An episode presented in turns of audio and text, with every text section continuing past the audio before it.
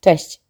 Witam Was w podcaście For Networkers Magdalena Kamińska o automatyzacji, robotyzacji, biznesie i życiu. Zapraszam. Dziś taki temat e, niecierpiący trochę zwłoki, e, ponieważ e, coraz więcej osób zadaje takie pytanie, że skoro rozwijamy się, skoro stawiamy na nowoczesne technologie, to na pewno ludzie stracą pracę, że roboty zastąpią ludzi jeden do jednego. Zanim jakby skupimy się na tym problemie, to pomyślmy, czy przez to na przykład, że istnieją komputery, i czy istnieją na przykład arkusze kalkulacyjne bądź programy księgowe, czy przez to księgowe straciły pracę? Nie, oczywiście, że nie. Czy przez to, że są kasy w sklepach, które obliczają wagę, ilość, mate, ilość konkretnych produktów, które pokazują ile wat, ile brutto, ile netto, to czy przez to jest y, mniej sprzedawczy, mniej, mniej osób, które sprzedają?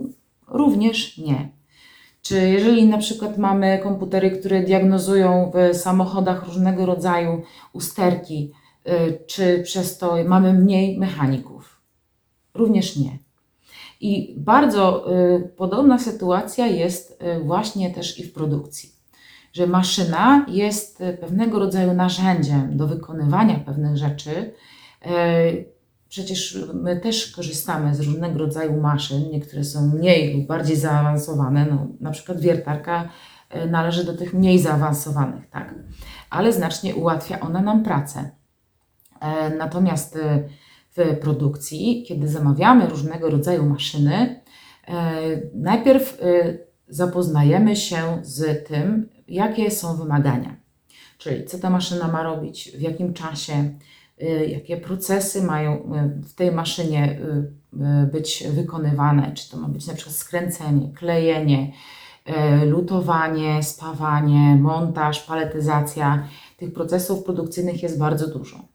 Na etapie projektowania myślimy też o tym, kto będzie daną maszynę obsługiwał, czy będzie to jakiś specjalistyczny personel, czy może to być osoba, która wcześniej wykonywała tą funkcję manualnie, tylko po prostu zostanie ona przeszkolona do tego, żeby e, korzystać z na przykład panelu jakiegoś operatorskiego, bądź też e, z panelu HMI, czyli Human Machine Interface. To jest taki dotykowy ekran, na którym istnieje menu E, i to menu powinno być na tyle proste i czytelne, aby dany operator był w stanie e, tą maszyną zarządzać. Więc jeżeli mamy już cały projekt takiej maszyny, e, możemy jakby wykonać tę maszynę, lecz nadal jest to tylko maszyna, czyli jest to tylko i wyłącznie urządzenie. Tę, to urządzenie ktoś musi obsługiwać. Więc stwierdzenie, że maszyny zastąpią ludzi w jakiś sposób, no trochę jest prawdą, no bo jeżeli e, ja wkręcam, ale potem przyjmuje moją pracę robot, no to ja już nie będę wkręcać, ale ja będę zarządzać całą maszyną. Więc tutaj jest ta wartość dodana, że jest e, jakby ja zdobędę nowe kompetencje jako pracownik, zostanę przeszkolona do używania takiej maszyny i będę tą maszyną się opiekować. Będę ją czyścić, będę zasypywać komponenty, e, będę dbać o to, żeby wszystkie elementy, które wchodzą do maszyny, były odpowiednio zapozycjonowane na przykład. Więc e, z takiego zwykłego wkręcacza śrubek, tak naprawdę człowiek, który jakby zarządza tą maszyną, dostaje awans na operatora danej maszyny, prawda?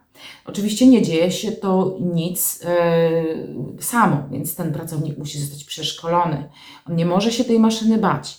Maszyna musi być tak zrobiona, żeby unikać w ogóle jakichkolwiek błędów operatorów, czyli zastosowania Pokajoka, Kanban, wszystko to, co pozwala nam na dokładną identyfikację danych e, części, które będą użyte i dokładne zrozumienie procesów, które tam się zadzieją, tak, aby ludzie nie bali się obsługiwać maszyn.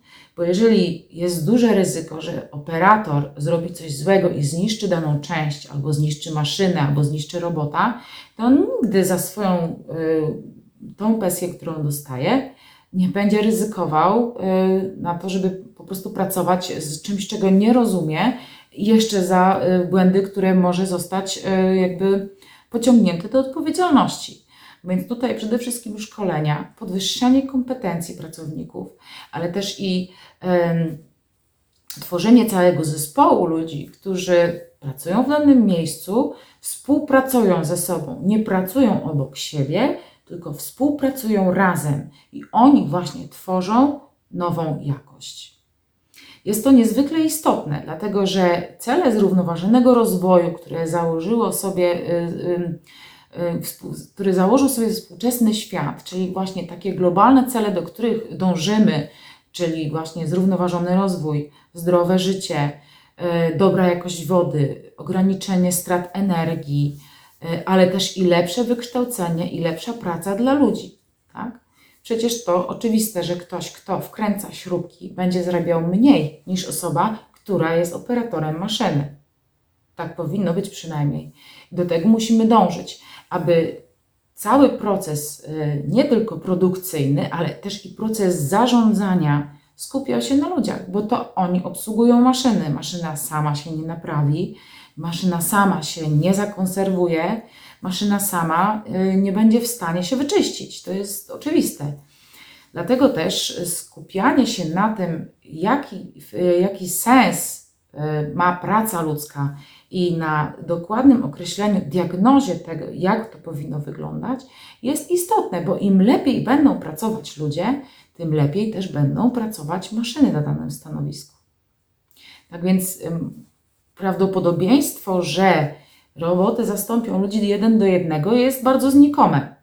Yy, Po prostu ci ludzie będą musieli zmienić swoje kompetencje, będą musieli przejść szkolenia yy, i być może nie będą już pracować w swoich zawodach, ponieważ pojawią się może za kilka, kilkanaście lat nowe zawody.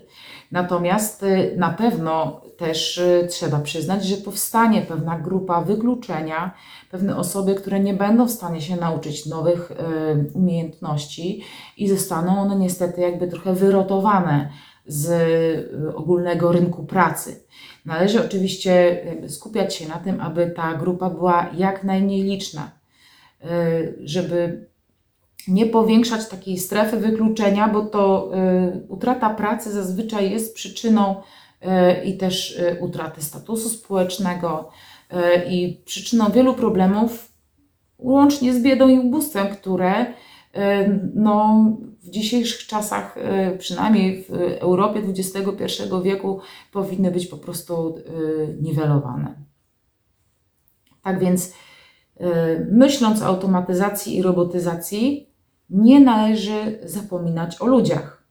Oni tej pracy nie stracą, ale trzeba ich przygotować na to, że idzie nowe, że czasem będzie trzeba wyjść ze strefy komfortu i pracować na nowej maszynie, nauczyć się nowych kompetencji, posiąść nowe umiejętności.